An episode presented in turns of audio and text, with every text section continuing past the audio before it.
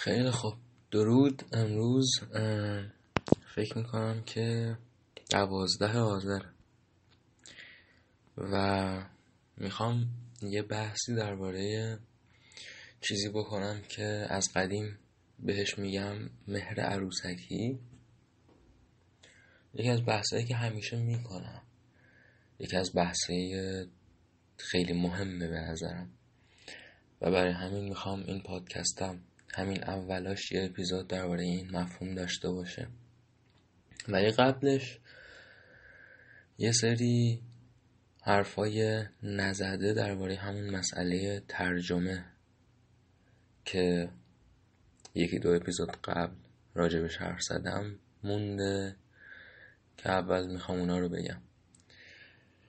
نکته اصلی که باقی موند راجب ترجمه این بود که خب من خیلی چیز کردم. به نفع متن انگلیسی و متن اصلی حرف زدم و خیلی جلوی مترجم فارسی زبون حرف زدم. که البته منظور مترجم فارسی زبون آمی بود. اوریج ذهنی من. نه اینکه کسی لزوما گناهی کرده که چیزی رو به فارسی برگردونده یا لزوما خوب نیست. ترجمهش چون به فارسی برگردونده. ترجمه شاهکار هم کم نداریم. و به همین خاطر یه بخشی از حرفا که موندن حرفهای از اون سوی بوم بودن. چون بسیار از اون سوی بوم هم مشکل وجود داره. و من درباره اینها صحبت نکردم در اون اپیزود. یعنی اینکه همونطور که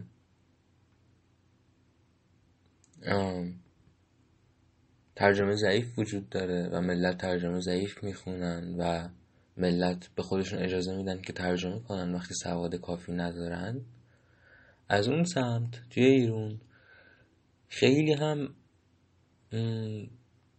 نالطفی میشه در حق خیلی از ترجمه ها چون که ترجمه این به خصوص توی نسل جدید هم نسل من رایجه.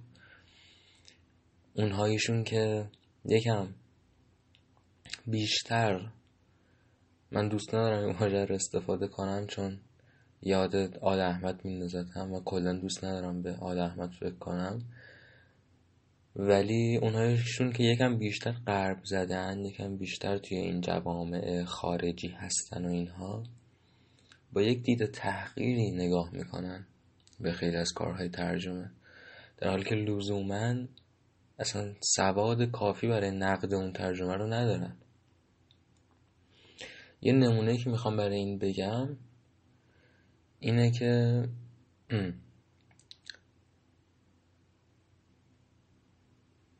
چند وقت پیش چند ماه پیش روی توییتر یه دختری رو ما دنبال می‌کردیم که یه دختر نوجوانی بود از این فنگرل ها و حتی فنگرل ها یه هم نمیشه بعدش گذاشت چون کلا یک گروه مشخصن. همشون fangirl یک مجموعه مشخصی هن. از یک سمت One Direction و اینا هست از یک سمت یه یوتیوبرهای مشخصی هستن. کار نداریم. کلا یه خورده فرهنگ spooky ایه این fangirl بازی و fanboy بازی. ما یه دختری رو فالو می‌کردیم روی توییتر و حالا جدا از این که کلی از چیزهایی که مینوشت و خورده فرهنگی که بهش تعلق داشت قابل نقد بود. و جدا از اینکه خودش قبلا توییت های انگلیسی چند باری زده بود و فاجعه بار بود سطح سواد انگلیسیش جوری که من یکی از توییتاشو توی اون مجموعه حجبامیزی که روی کانالم دارم افاظات انگلیسی. توی اون مجموعه عکس گرفته بودم و گذاشته بودم. جدا از اینها چند ماه پیش یه همچین توییتی زد که داشت مسخره می‌کرد ترجمه های چاپ شده معروف ویدا اسلامیه از مجموعه هری پاتر رو. و خیلی با تحقیر و تمسخر نگاه می‌کرد به این ترجمه ها حالا میگم بگذاریم که خود فرد سواد انگلیسی در حد یه توییت نوشتن نداره. چه برسه به اینکه کتابی مثل هری پاتر که خب پر از اصطلاحات و این چیزا هستش رو بخواد ترجمه کنه یا ترجمهش رو نقد کنه. و بدتر این که پیشنهاد کرده بود که ملت بدن و ترجمه های اینترنتی رو بخونن از هری پاتر. یعنی گفته بود من خودم چون انگلیسیم کامل نیست سپاس خداوند این رو اقرار کرده بود. ترجمه آنلاین خوندم بیسانسور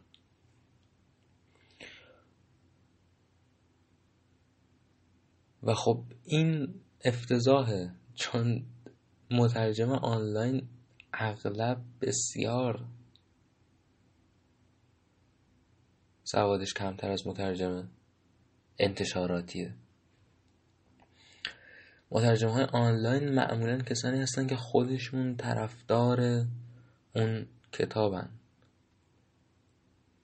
این تازه حالت بهترشه که یه آدمی که فن اون کتاب بوده پاشد اومده خواسته ترجمه کنه و اصلا کاری نداشته که من آیا تسلط دارم آیا اون چیرگی لازم رو دارم. این حالت بهترشه تازه. حالت بدترش اینه که یه آدم های ضعیف ای هستن که برای پول این کار انجام میدن روی اینترنت. برای یه مقدار کمی پول کمتر از پول مترجم انتشاراتی. و خب با کیفیت خیلی کمتری هم کار رو ارائه میده. حالا چرا میاد و جلوی این ترجمه های اسلامیه از هری ها حرف می‌زنه از کجا میاد این تحقیر؟ تا یه حدودیش به خاطر اینه که فیلم ها و اینا رو دیده و جزئی شده از اون به قول انگلیسی زبون کامیونیتی که هست دور این مجموعه. یعنی که دیگه شناختش از این مجموعه محدود نشده به اون کتاب های ترجمه شده.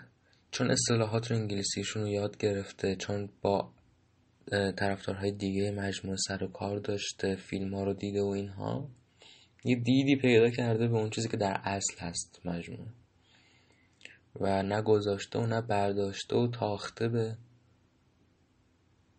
اون کسی که کلی وقت گذاشته و برگردونده این رو. یک بخش به این خاطره. یک بخش دیگرش به این خاطره که این کتاب ها سانسور شدن که حالا در روی سانسورشون هم میگم در ادامه. خب من می‌خوام دفاع کنم از این یک مورد.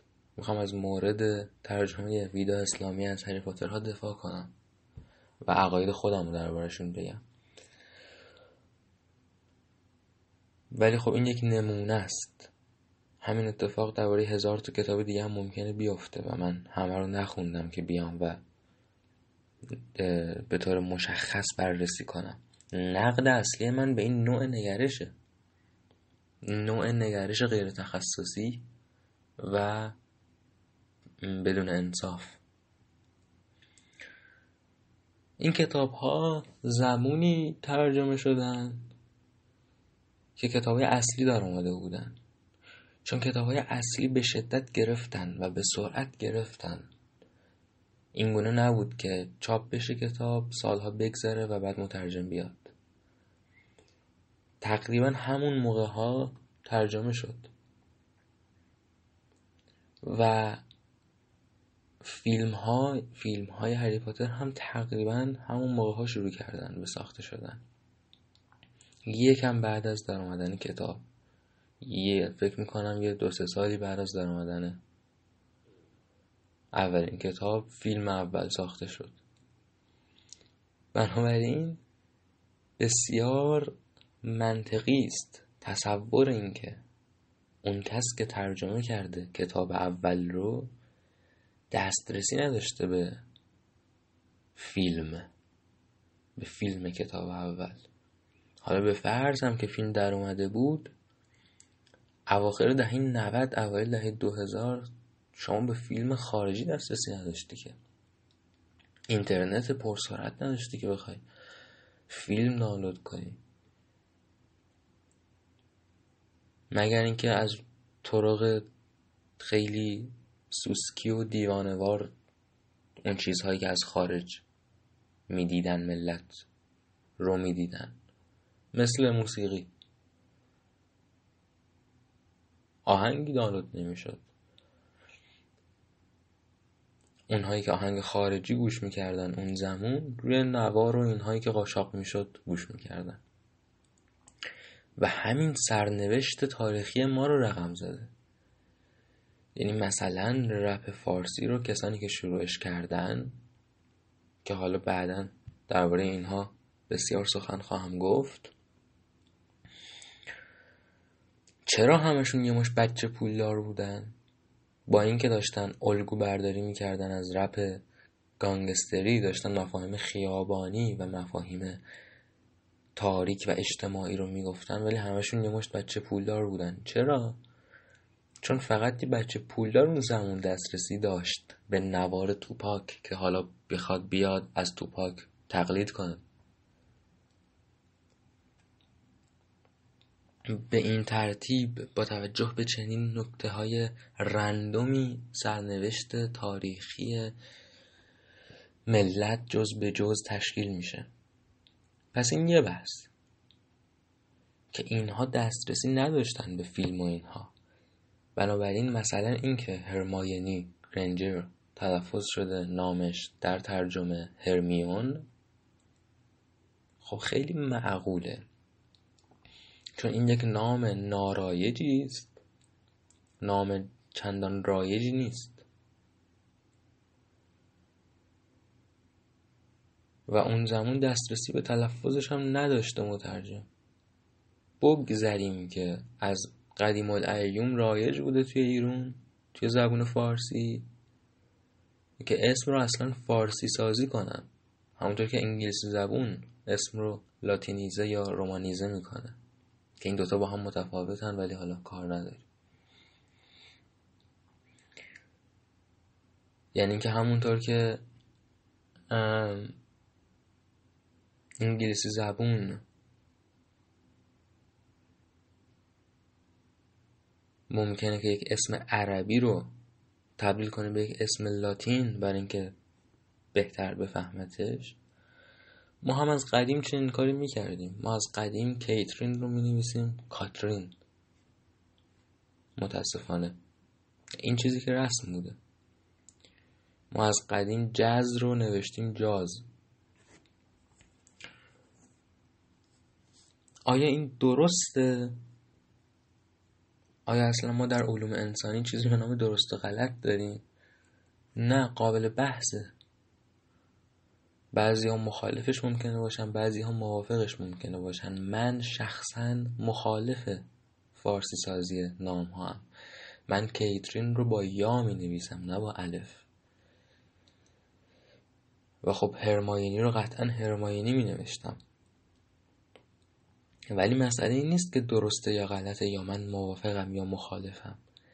مسئله اینه که حتی اگر بگذاریم از بهونه موجه دسترسی نداشتن به تلفظ این نام در زمان.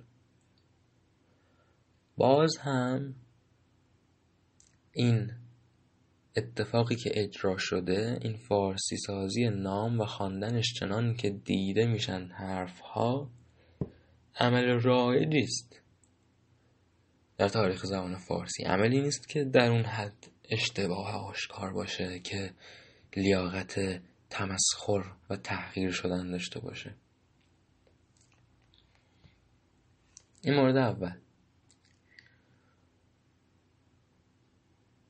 مورد دوم این که کتاب ها اتفاقا بسیار جالب ترجمه شدن.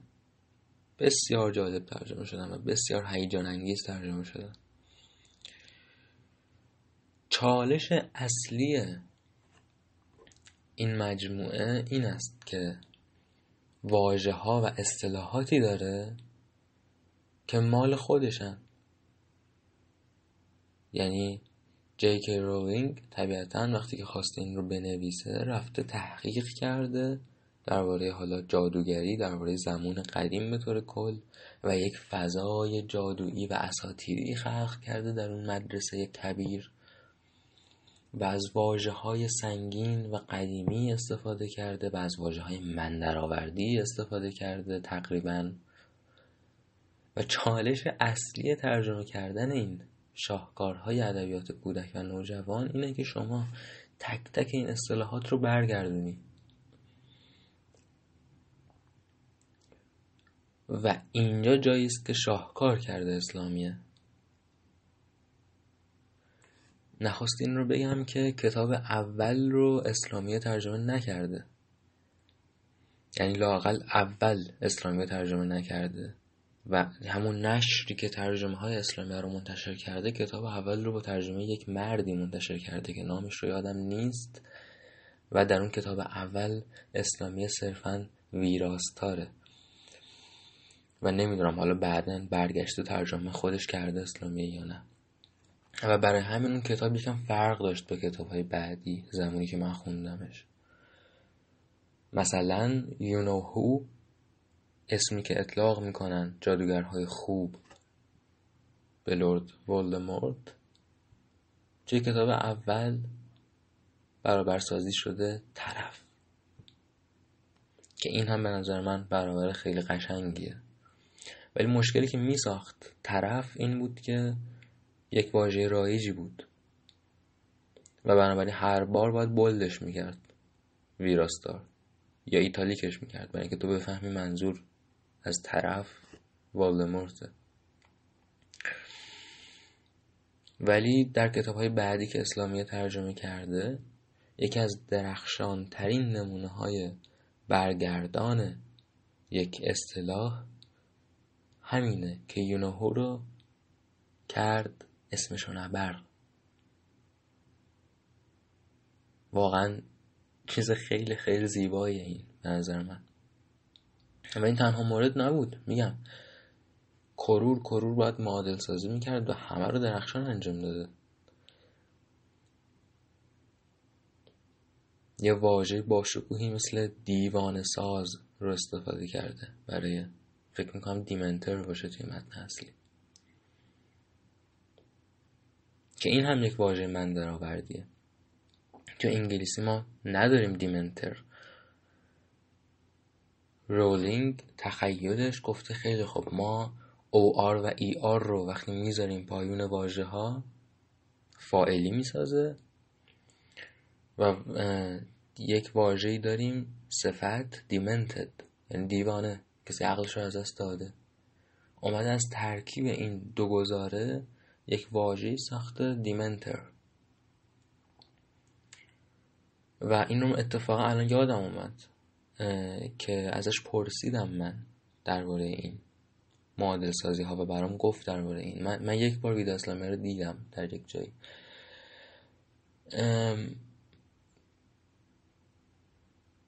گفتش که مدت ها این فکر کرده چون یک واژه من در آوردی بوده که معادلش رو چی بسازه و بعد با این معادل دیوانه ساز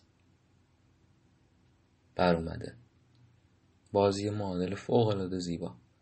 حالا طرفدار امروزی هری پاتر میاد همون واژه لاتین رو فارسی سازی می‌کنه. به طور کریهی میگه دیمنتور و این غمانگیزه به نظر من این قرب زدگیه به نظر من. متاسفانه اسم دیگری نمیشه براش گذاشت. این هم یک مسئله.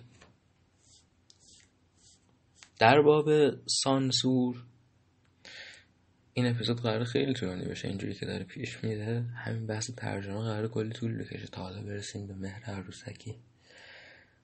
در باب سانسور سه کتاب اول که چیزی ندارن که بخواد سانسور بشه. فکر می‌کنم سانسور از کتاب چهارم شروع میشه. در کتاب چهارم یک فصل سانسور شده. نه اینکه حذف بشه یک فصل یک جشنیه. فکر می‌کنم یه جشن رقصیه. فکر می‌کنم کتاب چهارم ممکنه پنجم باشه. ولی سانسور از اونجا شروع میشه. و کل اون فصل سانسور شده. یعنی پنهون شده از خواننده که این یک جشن رقصه. و خب این افتضاحه ولی باز سانسوره به بهترین شکل ممکن پوشش داده شده. باید فهمید.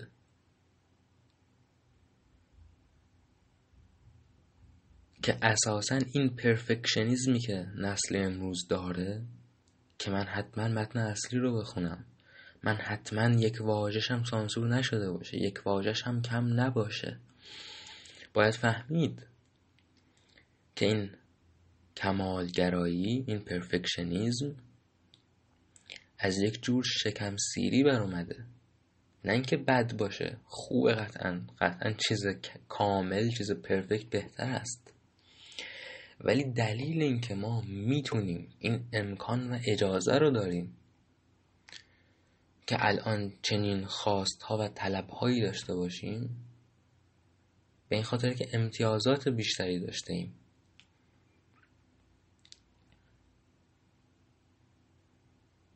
زیبایی شناس قهار کسی که دنبال چیزهایی است که همیشه نمونه های کامل ازشون موجود نیست هیچ وقت این پرفکشنیزم کودکانه رو نداره. ممکنه کتابی رو بخونه که ده صفحه آخرش پاره شده. و اون ده صفحه آخرش رو هیچ وقت نخونده باشه.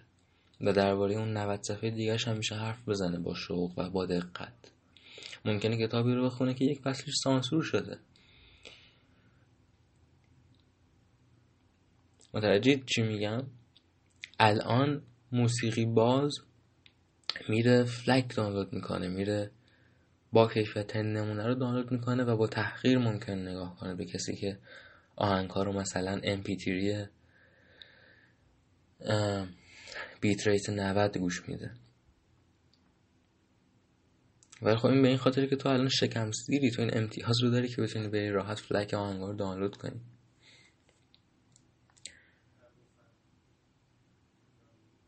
کسی که زیبایی شناس باشه از توی MP3 بیتریت 90 هم می‌تونه زیبایی ها رو تشخیص بده.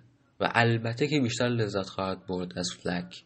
ولی مسئله من این نیست. مسئله من اینه که شما این وسواس رو نباید به شکل تحقیر و تمسخر به خرج بدی. شما اون زمان منتشر می‌شد نداشتی دسترسی به متن اصلی میخوندی این ترجمه رو به عنوان یک کودک و به شدت لذت میبردی از این کتاب های شاهکار. و بعد باز هیچ مشکلی نیست بزرگ میشه و می‌فهمی که خب این مسائل و اون مسائل سانسور شده بود توی این کتاب. اگه خواستی سوادت رو افزایش میدی میری انگلیسیش رو می‌خونی. و اینکه نزنیم اثر ترجمه شده رو به خاطر سانسور بودنش. چون سانسور رو مترجم اعمال نمی‌کنه. سانسور رو ارشاد اعمال می‌کنه. مترجم اولین قربانی سانسوره و اولین مبارز با سانسوره چون باید جوری ترجمه کنه که کمترین تأثیر منفی رو داشته باشه سانسور روی متن اصلی.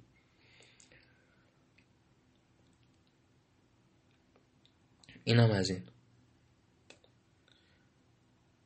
حالا همین دختر که گفتم توی توییتر این حرف زد یه داستان با مزه دیگه هم در ادبیات رخ داد بین من و ایشون که یه توییتی زد گفتش که می‌خواد کتاب تصویر دوریان گری اسکار وایل رو بخونه و پرسیده بود که چه ترجمه ازش رو پیشنهاد می‌کنید. من تصویر دوریان گری رو خیلی جوون که بودم خوندم. فکر می‌کنم سیزده سالم اینها بود که خوندمش. انگلیسیشو خوندم اون زمان. انگلیسی اصل ولی نبود. یک مجموعه کتابی چاپ کرده دانشگاه آکسفورد به اسم آکسفورد بوک ورمز لایبرری. مجموعه کرم کتاب های آکسفورد. که برداشته کتاب های فاخر ادبیات انگلیسی رو ساده سازی کرده از نظر زبونی و کوتاه کرده برای دانش آموزهای زبان انگلیسی. و اینها خیلی خیلی مفیدن برای یاد گرفتن زبان. خیلی. چون پرن از جمله های درست. چون متن هایی هستن که پرن از جمله های درست. و فیلم انگلیسی زبون دیدن این مزیت رو نداره. چون زبون عوام زبون شخصیت های فیلم ممکنه پر از اشکال باشه. ولی اینها رو آدم های آکادمیک برگردوندن. شما مهمه که اول از هر چیز ساختار درست جمله ها جا بیفته توی ذهنت. بنابراین من تصویر دورین گری رو اون زمان زیر مجموعه آکسفورد بوک فرونز خواندم و موهام سیخ شد و سرد شدم و چشمان پر اشک شدن سر پایونش. و سپس همون سنها پونزده اینا باید بوده باشم. یک ترجمه فارسی ازش خریدم و خوندم چاپی. و یکی از لذت بخشترین تجربه های مطالعه در زندگیم بود. ما یک حیات خلوتی داریم در این حیات خلوت یک بخاری هست. اون زمان فصل سرد بود داشتم اینو میخوندم. می‌رفتم بخاری رو تا ته زیاد می‌کردم. کسی هم نمی‌فهمید چون حیات خلوت بود دور از اتاق دیگه بود. وگرنه حمله می‌کردن به همین. می‌رفتم بخاری رو تا ته زیاد می‌کردم. من به شدت سرمایی هم یعنی گرما رو چهل درجه هم باشه دوست دارم.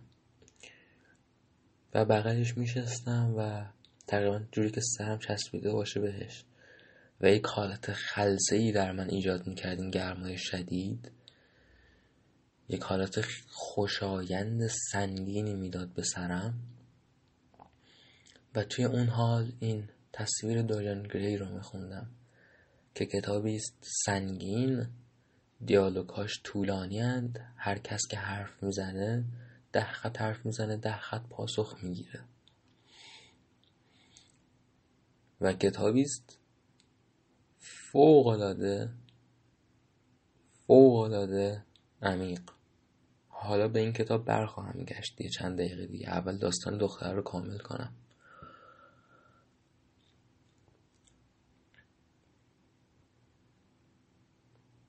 ما بهش گفتیم. اسم اون مترجم اون کتابی که خودم خونده بودم سالها پیش رو بهش گفتم.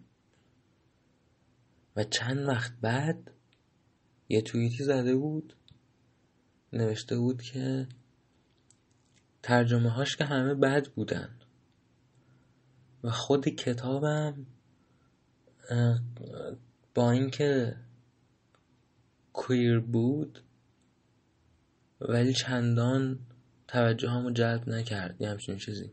حالا کویر که می‌دونید منظور LGBTQ نکته اینه که توی تصویر دوریان شخصیتی هست. اگر اشتباه نکنم بسیل رتبون من سالها پیش خوندم. اسم شخصیت ممکن اشتباه یادم باشه. یک نقاشیه و این نقاش تصویری می‌کشه از دوریان گری کل داستان درباره اون نقاشیه. و این شخصیت نقاشه القا میشه توی کتاب که همجنسگراست که علاقش به دوریان فراتر از علاقه عادی آدم ها به هم دیگه است. من متوجه شدم که این دختر در واقع به طور سبک و زننده و زرد و مبتزلی به چشم ادبیات همجنسگرایانه به چشم ادبیات کویر ادبیات LGBT رفته سراغ تصویر دوریان گری. و در واقع شگفتیم برطرف شد چون ابتدا شگفت زده شده بودم که همچین آدم سبکی چرا اصلا از کجا می‌شناسه این کتاب رو؟ و متوجه شدم که چرا تصویر گری یک محبوبیت بازیافته ای داره پیدا می‌کنه میونه این نوجوان ها به این خاطره و خب اصلا اینطور نیست کتاب. یعنی هرچند لایه های روانشناختیش خیلی عمیقا ولی همونطور که اون دختر هم فهمیده بود اگه شما برای چنین مقصودی بخونی کتاب رو چیز چندانی آیدت نمیشه. کتاب درباره آدمیزاده درباره فلسفه اخلاق درباره روانشناسیه درباره خود زندگیه. و یک خشم و نفرت عمیقی منو گرفت. و فکر کنم همون موقع ها بود که دیگه دنبالش نکردم. اسکار وایلد یکی از نویسنده های نادر روزگاره. چرا که معمولا وقتی که از نویسنده های مورد علاقمون حرف می‌زنیم روال کار چنینه که یک جمله رو می‌خونیم ازشون و چندان اون فکر در ذهن خود ما بوده که به سرعت لذت می‌بریم از خوندنش. یعنی اندیشه ما رو بیان کرده. به قول قدیمی ها حرف دل ما رو زده. یه همچین چیزی. اساسا معمولا تغییر نمیده نظر ما رو. کتاب مورد علاقمون بلکه از توی قلبمون بیرونش می‌کشه. و خب این نیست مسئله برخی نویسنده های نادر روزگار مثل اسکار وایلد یا مثل فرانس کافکا.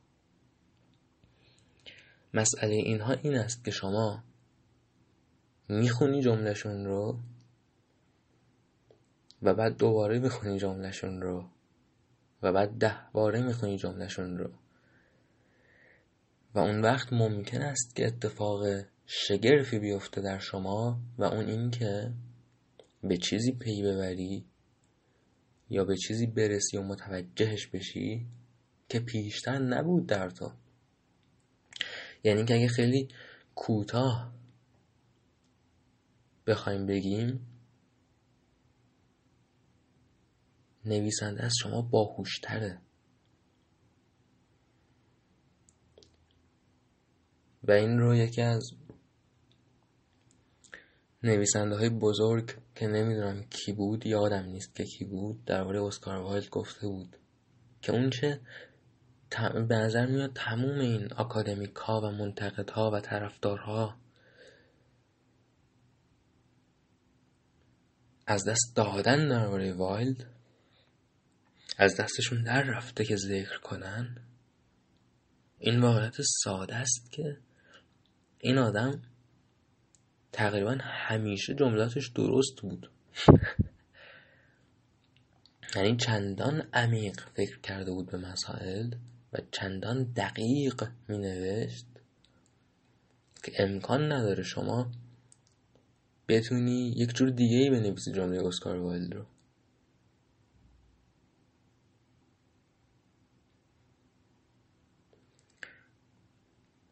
چون وقت که داره آشکار درباره چیزی صحبت می‌کنه چون وقت که میشه پنجاه جور از حرفش برداشت کرد. مسئله اینه که حرفش یک نظام بزرگ بینقصی است که از خواننده بزرگتر معمولا خواننده باید اون نظام رو کشف کنه.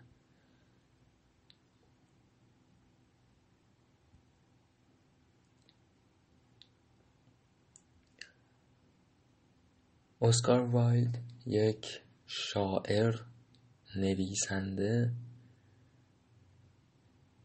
و وقتی میگیم نویسنده بیشتر نمایشنامه نویس بود. playwright یک رمان نوشت. و تعدادی داستان کوتاه.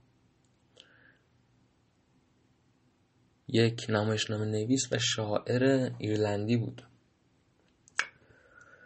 یکی از درخشانترین ذهنهای تاریخ. و این آدم میگن که به خاطر نزاعهای درونی که وجود داشت بینش با یک نفر دیگه توی اون حلقه فرهنگیون اون آدم رفت برای اسکار وایلد زد که این آدم این اسکار وایلد همجنسگراست. از قرار معلوم در قرن نوزدهم که وایلد میزیست. جرم بود. همجنسگرایی بگذاریم که اسکار وایلد زن و بچه داشت و بچه های خودش رو هم بسیار دوست می داشت و مشخص نیست از نظر تاریخی چنون که درباره بیشتر این چهره ها که حرف می‌زنیم در این باب ازشون مشخص نیست از نظر تاریخی مطلق. که آیا همجنسگرا بودن؟ آیا تمایلشون این بود اون بود؟ ولی ممکن هست واقعا بوده باشه. و رفت این آدم رو متهم کرد به سادمی سادمی در حقیقت معادل زنا در دین مسیحه. یعنی کلا دین قبل اسلام. میونه ابراهیمی ها یعنی هر جور سکسی که سکس یک مرد و یک زن برای پس انداختن بچه نباشه. و این جرم بوده. سادمی جرم بوده. به این جرم یکی از درخشان ترین های تاریخ رو انداختن توی زندان که بپوسه و در زندان شعر برجسته ای نوشت به نام The Ballad of Reading Gaul گال یعنی بند. زندان. Reading اسم اونجا بود. ballad هم به یک جور شعر میگن. ترجمه می‌کنن نغمه های زندان Reading یا ناله های زندان Reading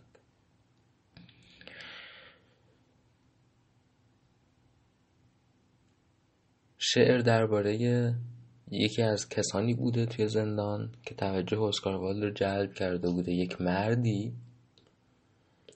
که خیلی منریزم به اصطلاح رفتار ویژه ای داشته. خیلی شخصیت جذابی داشته. عجیب بوده. و بعد اسکار وایلد می‌فهمه که این آدم اعدامیه.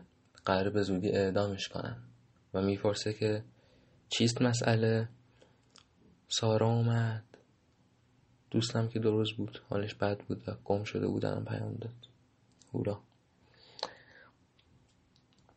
آخه. می‌فهمی که زن خودش کشته بوده. و یک شعر شگفتانگیزی می نویسه به نام The Ballad of Reading که این شعر رو میشه صد جور مختلف خوند. صد جور مختلف تعبیر کرد و تعدادی از زیباترین خطها و جمله های ممکن رو داره. یک بخشیش که از همون 13 14 سالگی حفظم و بارها و بارها نوشتم به خصوص وقتی که می‌خواستم خط تحریری انگلیسی رو تمرین کنم تقریبا من خط تحریری انگلیسی رو همون سنها فرا گرفتم. کرسیو بهش میگم پیوسته این چند خط رو می نوشتم که الان احتمالا چون در لحظه می‌خوام روایتش کنم اشتباه روایتش کنم ولی به حال می‌تونید به اطمینان کنید که هر چقدر الان تأخیر بشم واقعا حفظشم. که میگه And all men kill the thing they love By each let this be heard. و همه آن کس را که عاشقشند می‌کشند سرانجام بگذار همه این را بشنوند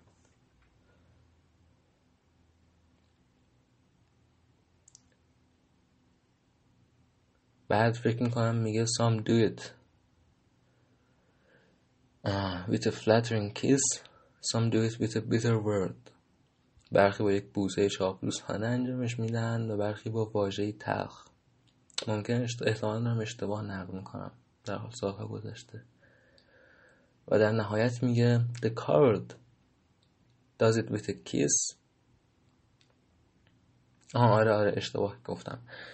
بیت قبل میگه some do it with a bitter look some do it with a flattering word. بعضی ها با یک نگاه تلخ انجامش میدن بعضی ها با یک واژه چاپلوسانه. و حالا بوسه رو میگه توی جمله آخر The coward does it with a kiss? The brave man with a sword. اینه دقیقش. بزدل. با بوسه انجامش میده. این کشتن عشق رو. و مرد دلیر با شمشیر. این بند از شعر تکرار میشه در طول شعر. یعنی اولین بار همون اولا میگتش. ولی آخرین بند شعر هم همین بنده. و یکی از بندهای مورد علاقمه توی زبان انگلیسی. چند تا نمایشنامه شاهکار داره. سه تا مجموعه داستان شاهکار داره. و یک رمان داره. رمان رو مطمئن نیستم. فکر می‌کنم 1896 نوشته. چهار سال پیش از مردن. فکر می‌کنم اسکار سر قرن مرد. اگر اشتباه نکنم 1900 مرد. یا اینکه ممکنه رمان رو سر قرن نوشته بود. درست مطمئن نیستم یادم نیست. ولی فکر می‌کنم به این ترتیب بود که 1896 دوجن گری رو نوشت 1900 مرد. و این کتاب خودش شاهکاری است که سالهای سال بهترین کتاب تاریخ بود به باور من. تا زمانی که یک کتاب دیگه خوندم بسیار متفاوت از جهانی دیگر که نباید مقایسه بشه اصلا. ولی خب اون کتاب مورد علاقه شخصی می‌شد. به نام On the Road از جک کروک کار نداریم اینم لوس نمی کنم دورین رو باید خوند. و حتما حتما متن انگلیسی کاملش رو بخونید که زبان اسکار والد رو دریابید. مرد بزرگ که مثل خیلی ها مثل خیلی از بزرگان به تعصب سوخت. ولی نه مثل خیلی از بزرگان تا لحظه آخر سوختن طبع تنزش رو حفظ کرد سلامت فکرش رو حفظ کرد و کاملا می‌دونست که کار دنیا از چه قراره.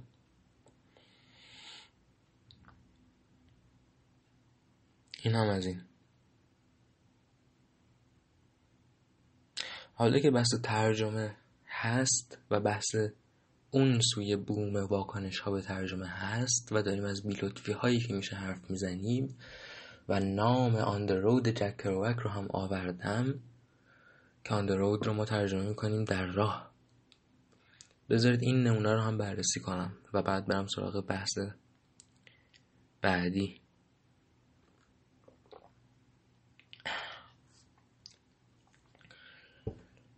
این رو هم خونه یکی از رفیقان بودم که اونم خیلی فاز نویسنده های نسل بیت رو داره.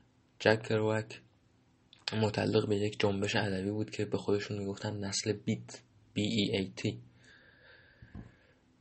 و این دوستم به هم گفت که دوستی داره که بهش گفته من الان رشتم انگلیسیه در دانشگاه. و حسرت می‌خورم که چرا در راه رو ترجمه خوندم و متن اصلیش رو نخوندم. و خب این حرف محمله.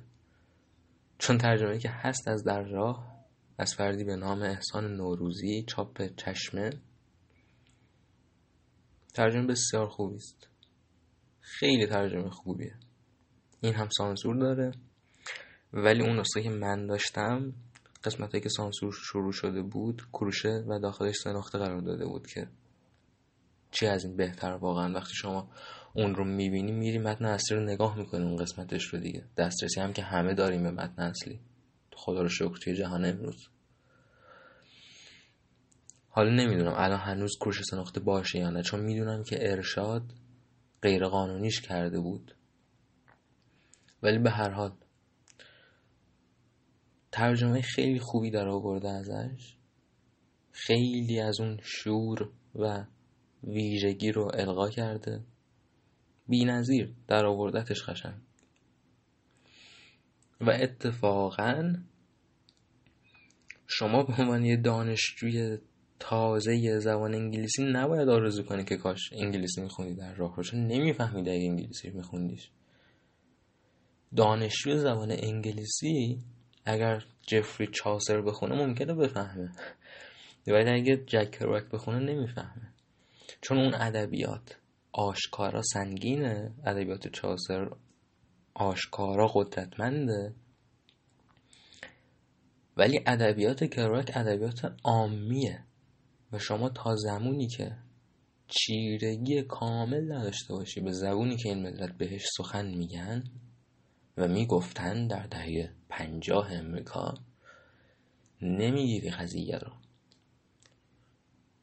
ای بسا آشنا هم باشی کامل به اون ادبیات و آشنا هم باشی به اون نوع سخن گفتن و باز به واسطه تفاوت نجومی که داره ذهنت با اون فضا و با اون زندگی نگیری. ادبیات کرواک رو و ارزشش رو. چنون که نگرفت احمقی مثل ترومن کاپوتی. یک نویسنده برجسته دیگه که منتقد در راه بود و منتقد همه چیز بود ترومن کاپوتی حالا نمی‌خوایم واردش بشیم.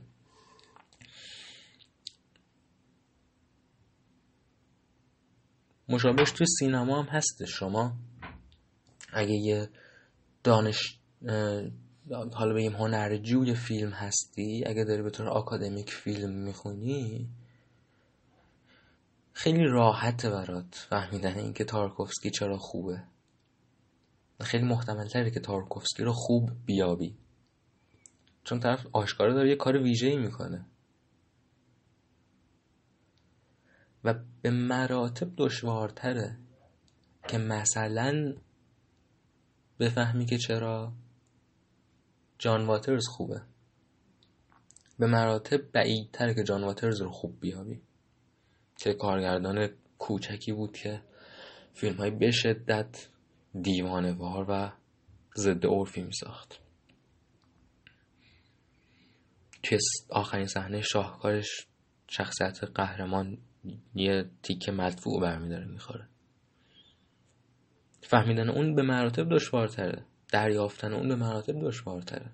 دریافتن یک فیلم کمدی رمانتیک امریکایی به مراتب دشوارتره. اینکه چرا این ارزشمنده؟ برخلاف صد تا کمدی رمانتیک دیگه. دریافتن اینکه چرا؟ به عنوان مثال هدرز که یک فیلم حجب آمیزی است ساتیریکال شاهکاره و چهار تا فیلم بغلش که شبیه خودشن شاهکار نیستن و خوب هم نیستن. ولی خب تارکوفسکی چندان با همه چیز تفاوت داره و چندان توی جایگاه ویژه خودش قرار داره که خب اگر بخوای فازش رو بگیری به راحتی فازش رو می‌گیری. این هم از بحث در راه.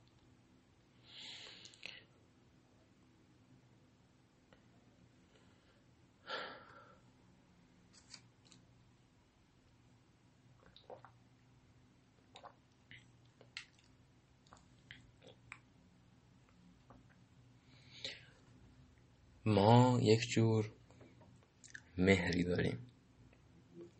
یک فرمی از عشق می‌خوایم تعریف کنیم از و اون عشق عروسکیه یا مهر عروسکی. که خودخواهانه ترین شکل عشقه و صدم زنترین به همین واسطه. یعنی اینکه چون فرد تنها به خودش داره نگاه می‌کنه و چون همزمون رویه دگرخواهی و رویه عشق به این خودخواهی داده بنابراین بیباک و محتمل میشه به آسیب رسوندن حالا چیست این مهر عروسکی؟ یک ربای یک کشیش یهودی توی یه ویدئوی این رو می‌گفت. و این کشیش های یهودی که معروفن به خردشون و مسائل نقضی که بیان می‌کنن کاملا شیادن. مثل علمای سایر ادیان ابراهیمی. و حرفای نقضی که می‌زنن در واقع از مدت ها پیشتر بوده. اینها میگیرنش یکم تغییرش میدن به اسم خودشون می‌زنن. یعنی شما بروید حرفای نقض روایت شده از بزرگان دین رو بخونید. همش همش 2600 سال پیش توی یونان گفته شده.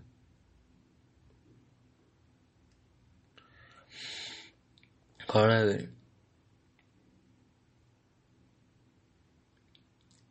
یه کشش یهودی حرف می‌زد میگفتش که طرف میره توی یه رستوران میشینه با رفیقش. میگه که من خیلی عاشق ماهیم و بعد خدمتکار میاد و طرف میگه که یه ماهی سخاری برای من بیارید این البته روایت اصلی نیست. من الان از زبون خودم گفتم. احتمالا کاملا تغییرش داده باشم. من بیشتر چیزهایی که خوندم و دیدم و دریافتم درست یادم نیست و خودم باز تعریفشون می‌کنم. خب این چگونه عاشق ماهی بودنی است که تو این ماهی رو کشته شده و سرخ شده و روی میز خودت می‌خوای و می‌خوای استخونش رو زیر دندونت بجوی و وارد معدت کنیش. این چگونه دوست داشتنی است این دوست داشتن عروسکی است. اولین و رایجترین قربانی مهر عروسکی همین حیوان جانورهای غیر انسان هستند.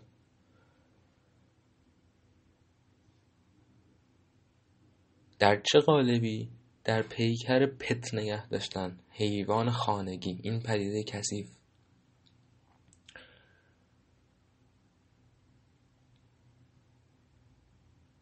همونطور که ما در ریاضیات چیزی داریم به نوع نسبت طلایی که قطعا همه آشنا هستید باهاش و اگر این برقرار باشه در جسمی میون طولی و ارزی و من این جسم رو ببینم من این جسم رو زیبا در خواهم یافت. همونطور هم قواعدی وجود دارن در ذهن ما از زیبایی از نازی به اصطلاح اون چه بهش میگن کیوتنس تحت تاثیر شکل گرفته تحت تاثیر تکامل تحت تاثیر فرهنگ معاصر و فرهنگ قبلتر قواعدی وجود دارن در ذهن ما و تعاریفی وجود دارن در ذهن ما ناخودآگاه. از این پدیده ها از زیبایی و نازی و اینها.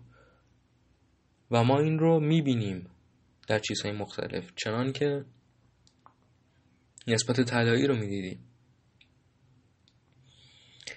و همه بشر محتمل است که وقتی چشم های درشت بغزی دید بگه آ محتمل است این رو ناز بیابه. یک ترکیب خاصی اگر وجود داشته باشه میون لب ها میون دهن و چشم ها احتمال اون بسیار بالا میره که فرزند بشر این رو یک چیز نازی دریابه. از این واژه ناز به ویژه دارم استفاده می‌کنم و می‌خوام روش تاکید کنم. چون حال به همزنه انحراف اخلاقی که دورش ایجاد شده. حالا این بشر میره سگ رو می‌بینه. و میگه وای چه کیوت. خب از کجا این کیوته؟ آیا این در کار خوبی کرده برای تو آیا کار خوبی برای دنیا کرده؟ نه یک موجود زنده اتوماته مثل خودتو یه مجموعه اتمه یه ترکیب اتمه. ولی ترکیب اتم های صورتش جوری که تو خر فکر می‌کنی که یعنی مهر در دلت به وجود میاد نسبت به این. خب این هم چیز طبیعیه اشکال نداره. گربه رو می‌بینه و به نظرش ناز میاد ولی چی اشکال داره؟ اشکال وقتی پیش میاد که من چون این نازی رو می‌بینم رأسا عمل کنم و بیام و این موجود رو بخوام برده خودم کنم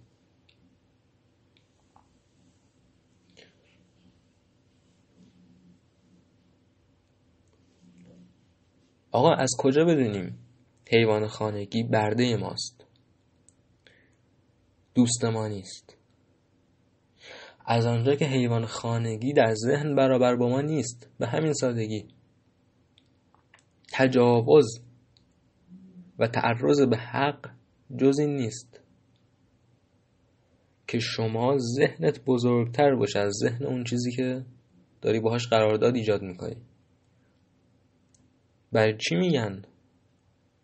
سکس با زیر فلان سال غیر اخلاقی است. چون که اون نمی‌فهمه تو می‌فهمی.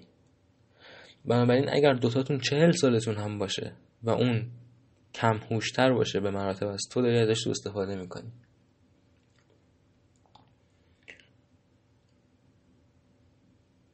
از کجا بدانیم که سگ خودش موافق نیست و حال نمی‌کنه از اینکه پیش ما باشه. از آنجا که نگفته بهت این رو. برو صحبت کن باش. برو این سگ مادر سگ رو بیار بشون جلوت. بهش بگو سگ. می‌خوای بیای پیش من؟ ببین چی میگه. چیزی نمیگه دیگه مگه نه؟ چون زبون تو رو نمی‌فهمه. چون موجودی بسیار ابتدایتری هست چون یک موجودیه که زندگی طبیعیش جدا هست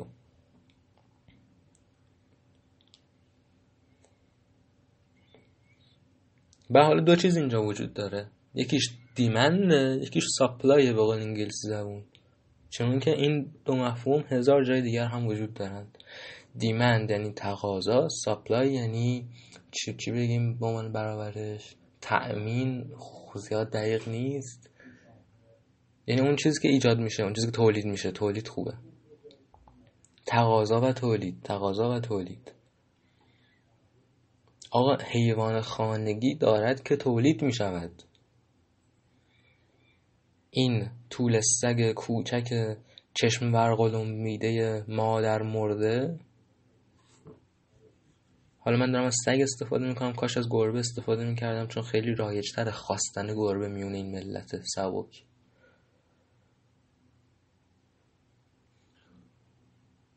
ولی این طول سگ مادر مرده یک موجود طبیعی نیست. این موجود تولید شده. به چه ترتیب؟ زمونی یک گرگی بوده یک جا. زمون یک حیوان بسیار قدرتمندتر و قوی پیکری بوده که داشته در پیرامون طبیعی خودش میزیسته و سپس نسل به نسل تضعیف شده توسط بشر. به طور سیستماتیک. نسل به نسل تضعیف شده و در هم آمیخته شده و الان اتفاقی که داره میفته به این ترتیبه که آمدانه سگ ها رو از نجات های مختلف با هم دیگه پیوند می‌زنن انگار که بازیچه دستشون باشن که یک موجودی حاصل کنن که اون تصویر نازی رو بیشتر القا می‌کنه توی ذهن ناخداگاه حیوانی این بشر و این بشر بیاد بخرتش و پول وارد سیستم بشه. که پایون با شکوه تموم چیزها در جهان ماست. جهان جدید. پول.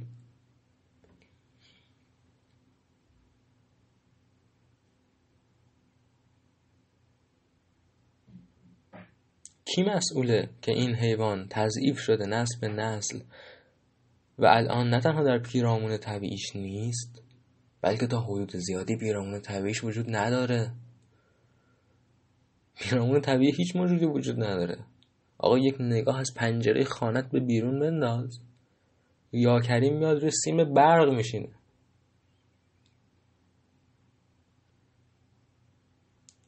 زدیم و گاهیدیم و نابود کردیم و از بین بردیم هر چه که بوده رو.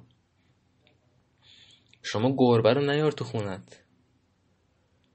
توی کوچت زندگی می‌کنه. توی آشغال زندگی می‌کنه.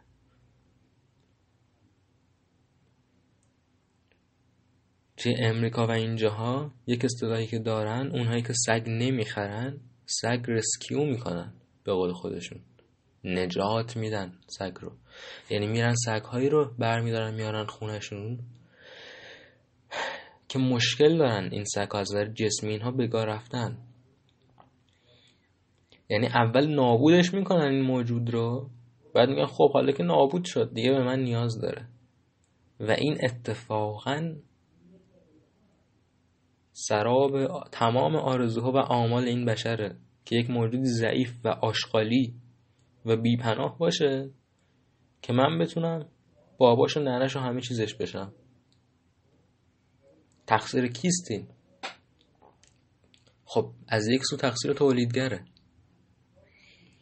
ولی تولیدگر همیشه هست و همیشه هم خواهد بود. چرا؟ چون پول. آقا این رو نمیشه حذف کرد. همیشه کسانی هستند که بخوان پول در بیاورند. وقتی که تقاضا وجود داشته باشه تولید به وجود میاد. چون همیشه کسانی می‌خواهند پول در بیاورند. این مسئله عینا در سیاست منتقل میشه. آقا داره ستم میشه به مردم در بسیاری از جاهای جهان. این تقصیر کیه؟ در وحلی اول تقصیر ستمگره. ولی خب ستمگر همیشه هست. ستم در ذات بشره. شما نمی‌تونی ستمگر رو حذف کنی. تا ابد ابد نخواهی تونست حذفش کنی. همواره بخش بزرگی از ملت در حال زیستن در جهان ستمگر خواهند بود. که این هم تقصیر خودشون نیست. اصلا بدی و خوبی وجود نداره. حالا این بحث ها بحث فلسفی بعدا انجام خواهیم داد.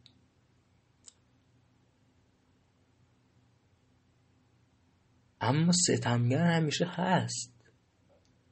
تقصیر کیه که این ستمگر فرصت پیدا می‌کنه که ستم کنه؟ تقصیر اون کسی است که این بستر رو فراهم میاره تقصیر رعیته. اگر که دانش خودش رو بالا نبره. اگر که آگاهی خودش رو افزایش نده. و اگر که زمانی که این کار رو کرد یعنی زمانی که در خودش انقلاب فرهنگی و فکری ایجاد کرد انقلاب عملی هم نکنه. و پس نزنه ستمگر رو. و جاش چیز بهتری نگذاره.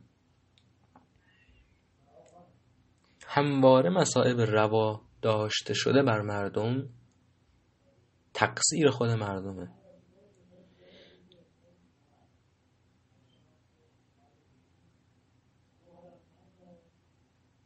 این حرف جنجال برانگیزیه.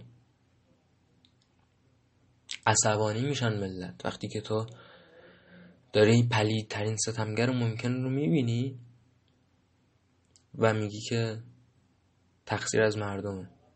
مثلا هیتلر رو می‌بینی میگی تقصیر از یهودی است به نظر حرف احمقانه ای میاد. بحث ما هم این نیست حرف من این نیست. قطعا عرض کردم که در وحله اول ستمگر مشکله. ولی وقتی که بپنداریم بیاندیشیم به این که چگونه من می‌توانم این ستمگر رو کنار بزنم حالا تقصیر انداختم گردنش. می‌خوام درست کنم وضع رو. چگونه می‌تونم درست کنم وضع رو؟ چگونه می‌تونم خلاص شم از شر این آدم؟ اون وقتی که به خودت نگاه خواهی کرد. آقا مگه هیتلر از آسمان به زمین اومد؟ مگه یک موجود قریب الوقوعی بود؟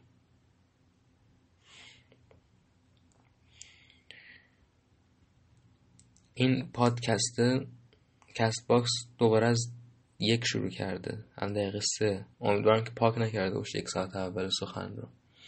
اگر کرده باشم مهم نیست چون زندگی بیمعناست و همه خواهیم مرد.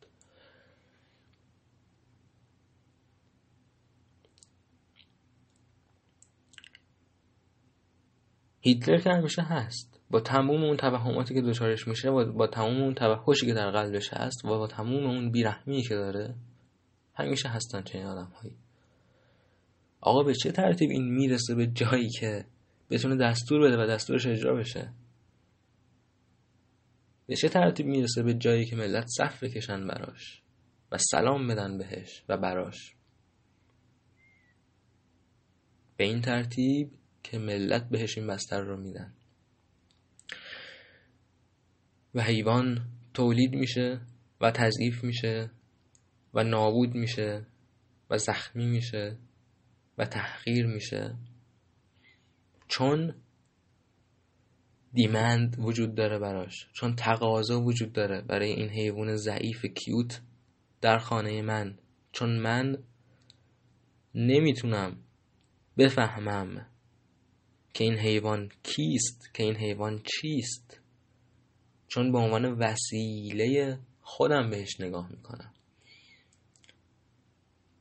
هر کسی که میاد هر روزی صد بار توی توییتر توی جاهای دیگه می‌نویسه گربه می‌خوام با چند تا میم داره به خودش نگاه می‌کنه. داره فکر می‌کنه به زندگی خودش وقتی که یه گربه میاره. وای من می‌تونم محبت کنم به یک موجود اصلا کسی فکر می‌کنه به اینکه فیزیولوژی بیولوژی و زیست و حالت اون موجود چیست؟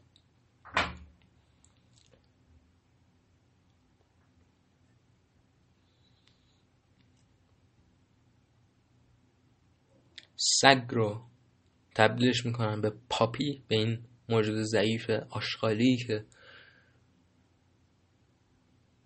صدای پارسش غمگین می‌کنه آدم رو چندان که صدای حقیر و کوچک و مسخری شده از پی این تضعیف سیستماتیک. و سپس قلاده میکننش و سپس خودشون رو عاشق حیوانات مینامن. کسی که حیوان داره و حیوان نگه میداره به خودش میگه من عاشق حیواناتم. جالب نیست؟ بعد وقتی که یک آدم وحشی پیدا میشه یک آدم دیوانه و بیماری پیدا میشه و حیوان آزاری می‌کنه وقتی که شلاقی می‌زنه به سگی یا سرنگی می‌زنه به سگی. یا از این کارهای وحشتناک دیگه و فیلمش پخش میشه یا هرچی این ملت به عنوان عاشقان حیوانات که خود سگ نگه میدارن میان و به اون آدم اعتراض می‌کنن که وای چگونه می‌توانی. خب اون آدم اتش ظلم کردن داره تو اتش مهر ورزیدن داری. ولی جفتتون دارید نوک دماغ خودتون رو می‌بینید. آقا دریافت تو از محبت مگه یکیه با اون سگ با اون گربه؟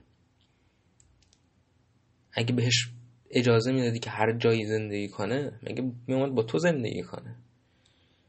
اصلا مگه وجود میداشت اگر بهش اجازه و آزادی می‌دادی؟ این سگ ضعیف فعلی خونگی اصلا وجود نمیداشت. شما اومدی تکامل رو به گه کشیدی. برای اینکه موجودی بسازی که نمی‌تونه پست بزنه. و بعد میای و در جایگاه عاشق حیوانات قرار می‌گیری. در حالی که شما همونقدر عاشق سگی که کسی که کنتاکی دوست داره عاشق مرغه.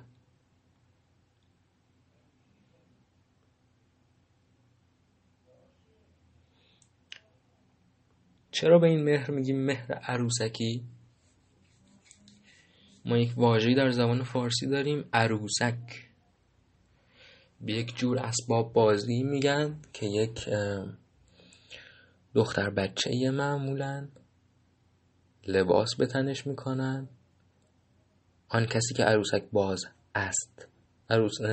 عروسک رو لباس به تنش می‌کنه موهاش رو شونه می‌کنه بهش می‌رسه هر جور که می‌خواد می‌کنه تشون عروسک رو. و عروسک باز در نقش مادر عروسک قرار می‌گیره و تمام لذت عروسک بازی به این است که من خودم رو چیره ببینم من خودم رو خداوند ببینم من خودم رو مادر و مهربان و نگهدار و مواظبت کننده ببینم. و هیچ اشکالی نداره. چیز فوق العاده قشنگی عروسک بازی. این کمبودها رو ارضا می‌کنه در بچه بشر و هم بهش یاد میده که چگونه این کمبودها رو ارضا می‌کنه. بهش یاد میده که چگونه نگهداری کنه چگونه عشق بورزه. اما چرا اینجا اشکالی نداره؟ چون عروسک چوبه. پلاستیکه. اگه بیای به همون ترتیب رفتار کنی با یک موجود زنده آشکاره که داری یک کار اشتباهی انجام میدی.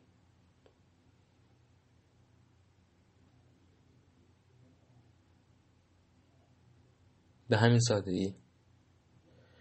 و اساسا حال امروز که ما این همه درد و بدبختی و مشکل داریم و فعال داریم به ازاش فعال حقوق LGBT داریم فعال حقوق زنان داریم فعال حقوق اقلیت های نژادی داریم هیچ گروهی چندان بهش ستم نمیشه در جهان امروز که میشه به حیوان.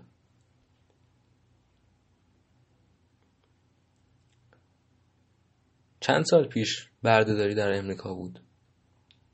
2020 1920 150 سال پیش. 150 200 سال پیش تو امریکا سیاه پوست برده سفید پوست بود. آیا کسی از میون بردهداران به فکرش خطور می‌کرد که این کار چقدر اشتباهه؟ نه چون جزی از زندگیشون بود.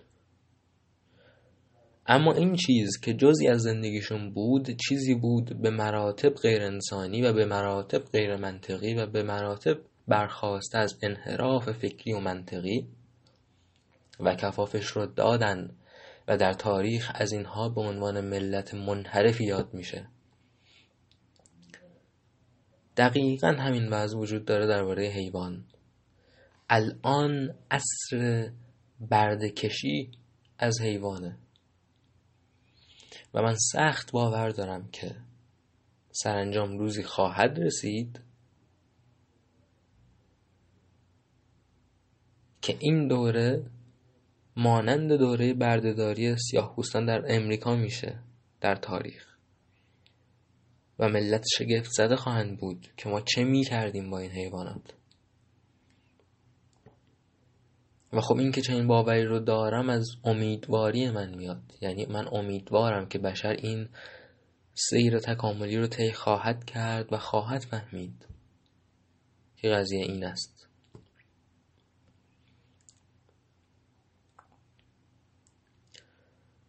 اما مسئله در حال حاضر اینه که به ذهن کسی خطور هم نمی‌کنه. آدم های بدی نیستن به اصطلاح. این آدم هایی که الان حیوان نگه میدارن. تو خیابون اگه ببینن افتادی ممکن دست تو بگیرن بلندت کنن.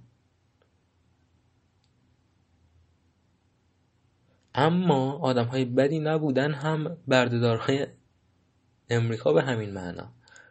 یعنی اونها هم به خانواده خودشون عشق میورزیدن اونها هم به آدم های خودشون عشق میورزیدن. با سیاه ها بد رفتار می‌کردن. شما هم با بشرها خوب ممکنه باشید. داری با حیوان ها بد رفتار می‌کنی. و سرنوشت اقلانی و منصفانه شما در تاریخ اینه که ازتون همانند بردهدارهای تاریخ یاد بشه. هیچ جایی نگاه کنید در ادبیات این مملکت در اصطلاحات این مملکت در ضرب المثل های این مملکت. نگاه کنید میون تموم اون چه نقل شده سینه به سینه در این مملکت.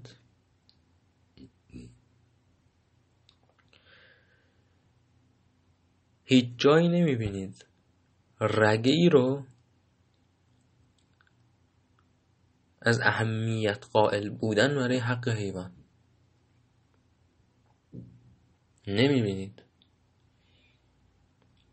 باز در امریکا در ادبیات بین المللی از نظر تاریخی نگاه کنید یک سری چیزها هستن. مثلا جک لاندن که اومد کتابی نوشت به نام آوای وحش The Call of the Wild.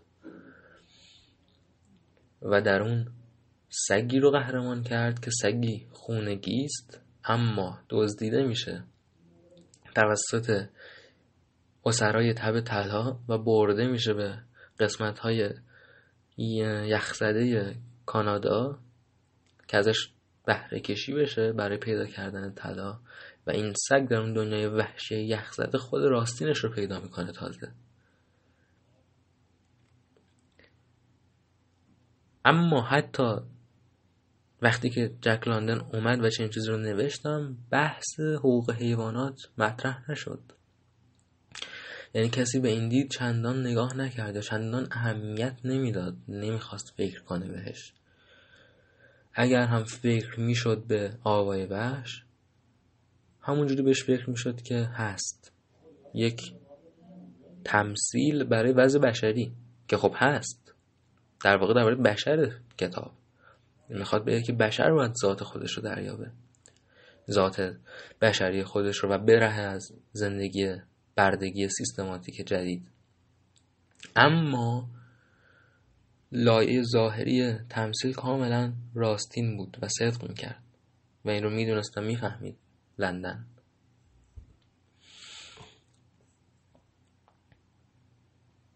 اما شما بیا تو زبان فارسی نگاه کن و ببین چه میابی چه میابی آهویی دارم خوشگله فرار کرده ز دستم. دوریش برایم مشکل کاش که اونو میبستم. این چیزی که خواهی یافت. به نظر میاد ترانه BDSMی باشه. آدم باورش نمیشه. که من یه آهویی. چقدر مشکل هست در یک چهار خط ترانه کودکانه. من آهوه رو دارم. این توهم که من یک حیوان رو می‌تونم داشته باشم. و خوشگله؟ دقیقا همون بحث نازی.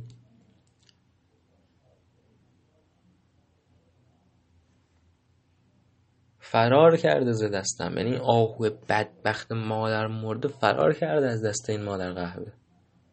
خودش داره میگه فرار کرده ز دستم. و بعد چون دوریش برای من مشکله کاشکی میبستمش. آقا این چیزی که بچه های شما با لحنی شاد می‌خونن. های چه کنم وای چه کنم. کاشکی اونو میبستم. اینو اگر دامیننتید و اگر پرایمال هانترید که تخت برای شریک بیدرسمیتون بخونید. کاربرد تنها کاربردش برای همشون موقعی این هم از این. ولی آیا حالا می‌خوام برم سراغ بخش آخر بحث. این هم از مسئله حیوونا. ولی آیا شکل بدتری هم هست از مهر عروسکی؟ آیا پیکره پلیدتری هم به خودش می‌گیره؟ البته کی وقتی که روی بشر اجرا بشه؟ چون چندان که حیوان به عروسک برتر بود و از عروسک پیچیده تر بود بشر هم به حیوان برتره بشر هم از حیوان پیچیده تره. بنابراین هیچ کاری پستر نیست از این که من با یک بشر به مانند یک عروسک رفتار کنم و می کنند بخش بزرگ روابط عاطفی دوست دختر دوست پسری شوهر زنی اصیل مهر عروسکی هم. این مهر عروسکی رو در پیکر بشریش من بهش میگم باز یک اسم دیگه اینجا براش گذاشتم. بهش میگم مهر سرگیجوار این رو در اشاره به شاهکار آلفرد هیچکاک به سال اگر اشتباه نکنم 1958 یا یکم قبلتر ممکنه باشه. فکر می‌کنم 1958 سرگیجه. عرض می‌کنم. فیلمی ساخت به نام سرگیجه ورتیگو این مرد این باز یکی از درخشانترین های تاریخ. و فیلم درباره مردی است که اسیر یک جور علاقه عقدگون obsession نسبت به یک زن می شود و کار تا جایی پیش میره که این مرد ملعون کلاهگیس روی سر این زن می‌ذاره؟ برای اینکه شبیهش کنه به کسی که نیست به کسی که پیشتر این مرد دوستش میذاشته. به یک ماهیت رویاگون مبهم در ذهن این مرد.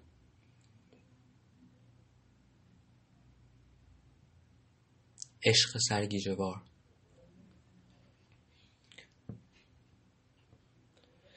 ملت وارد رابطه میشن. و یک چیزی می‌خوان. تموم ملت یک چیزی می‌خوان. تموم ملت یک زن رویایی دارن. یک میزان مشخصی احساسات دارن.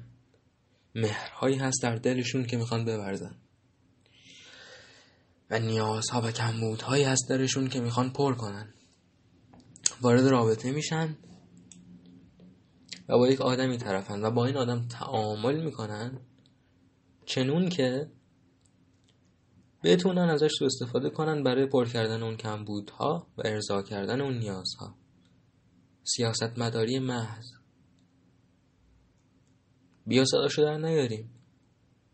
من به تو میگم عزیزم تو به من بگو عشقم و صداشو در نمیاریم که من به واقعیت تو نگاه نمی کنم و تو به من. حالا این که من میگم و تو به من یعنی اینکه دو طرف هست. مهر سرگیجه باره. می‌تونه یک طرفه باشه. سو استفاده.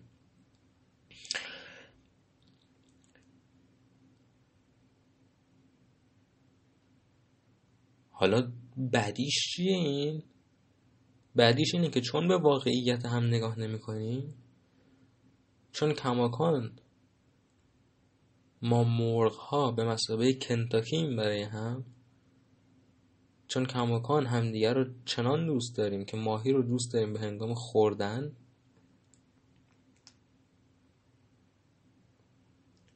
هیچ عبایی نخواهیم داشت از صدمه زدن به هم.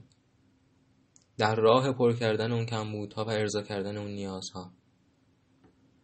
چون فقط من مثلا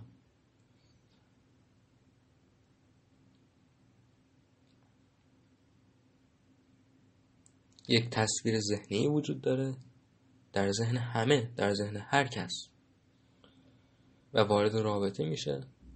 و شروع می‌کنه به اجرا کردن این تصویر و قالب کردن این تصویر به روی شریکی که پیدا کرده به مانند یک کلاهگیس به مانند یک نقاب. هر جا که پس زد این نقاب رو بد ارتباطی به وجود میاد تعامل بد به وجود میاد. اصرار افزوده میشه. تلاش برای نقاب گذاشتن افزوده میشه. و هزار چیز دیگه.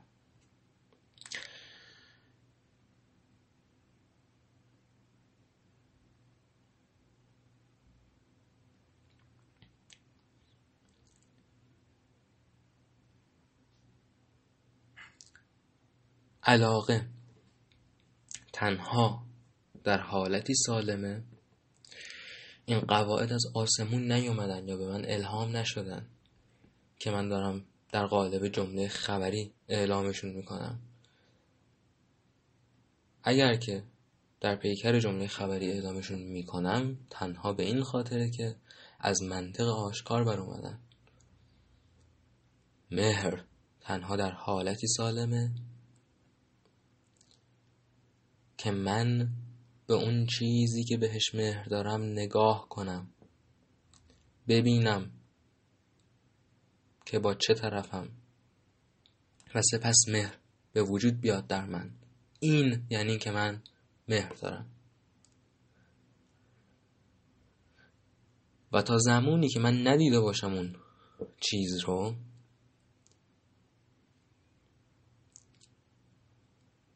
چه حیوان باشه چه یک بشر. مهر من مهر نیست. همون چیز سرگیجه باره بیماره. این سخن آخر بود. حالا همونطور که ابتدای این اپیزود بحث ترجمه رو ادامه دادم ممکنه در یکی از اپیزودهای بعد ابتدا بحث مهر رو ادامه بدم. ولی برای امروز بسته. بیایید دعا کنیم همگی با هم به درگاه الله مدینه. خداوند بزرگ رب العالمین که این یک ساعت اول صدای من رو پاک نکرده باشه و بتونم صدای یک ساعت و نیمه رو بذارم در قالب این اپیزود. و همین پیروز باشید روز خوبی داشته باشید. میبینمتون. redan.